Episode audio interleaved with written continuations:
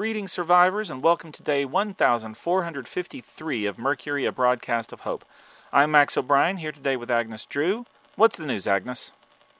Remember back in August when we reported that Mitzi had her puppies? And then a few weeks later, we had to get back on the air and report that we were only seeing two, when there had previously been three? Well, we realized this morning that it's been like a month since we gave an update. So we have good news and bad news. The good news is that Mitzi and the two remaining puppies seem to be doing really well.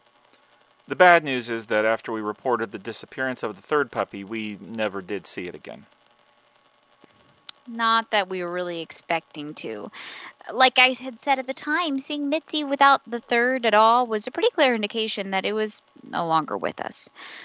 Mama wasn't going out for the day with two, leaving the third behind. So when it wasn't with them a month ago, we certainly didn't expect it to suddenly show up again. I know, but it's just so heartbreaking. In TV shows I used to watch, if a character didn't die on screen or you clearly saw a dead body, it left it open for the writers to bring the character back. Throw a twist into the plot that they hadn't actually died, but rather something unexpected had happened and there was an alternative explanation. It left that spark of hope, you know? But this isn't a TV show, Max. Just because we didn't see the puppy die doesn't mean it didn't. And because we are talking about dogs here, we can't exactly chat with the pack and get the lowdown on what happened. We'll never know. I know. I just. I wish we could. But let's get back to the good news part. Coco and Corey are doing great. Agnes, I don't think we even told the listeners about the names you settled on, did we? No, actually, I'm pretty sure we didn't. I originally wanted to name them after the Pupniks, the dogs that were flown into orbit and safely returned to Earth by the Soviets in the 1960s. But long story short, that was symbolically not the best choice for names. We don't have to get into that right now. So I went with safer names that didn't have weighty significance.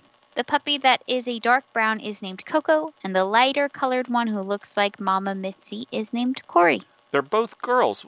Why did you choose those names, Agnes? I mean, Coco is obvious.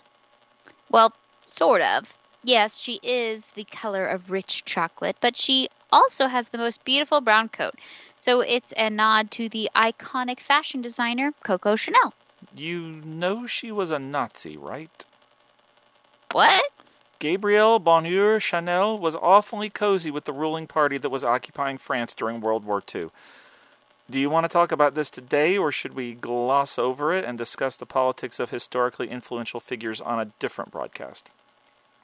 Um, okay, yeah, we'll get into that off the air and maybe discuss it on another broadcast. We'll go with Coco has a brown coat like rich chocolate for today and leave it at that, shall we? Okay, cool. What about Corey? She's more of a golden color with brown on her right side paws, but not her left. Where did that name come from? I don't really know. That one just kind of came to me and it kind of fit. I know it's usually a boy's name, but come on, what is gender to a dog, really? I had a cousin by that name, but I don't think wanting to name the puppy Corey had anything to do with him. So I'm not really sure. I'm sorry, Max. I know that's not really the answer you were looking for. It's okay, Agnes. Not every name has to have profound significance. Mitzi got her name because it, you know, fit. Really?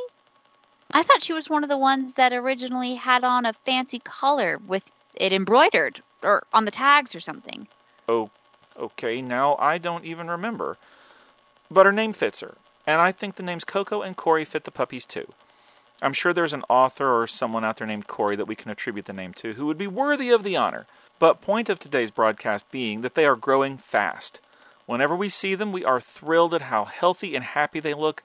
Mama Mitzi seems to be doing great, along with the rest of the pack. And I think that's a great place to wrap up today's broadcast. We always like to end on a positive. We'll be back tomorrow.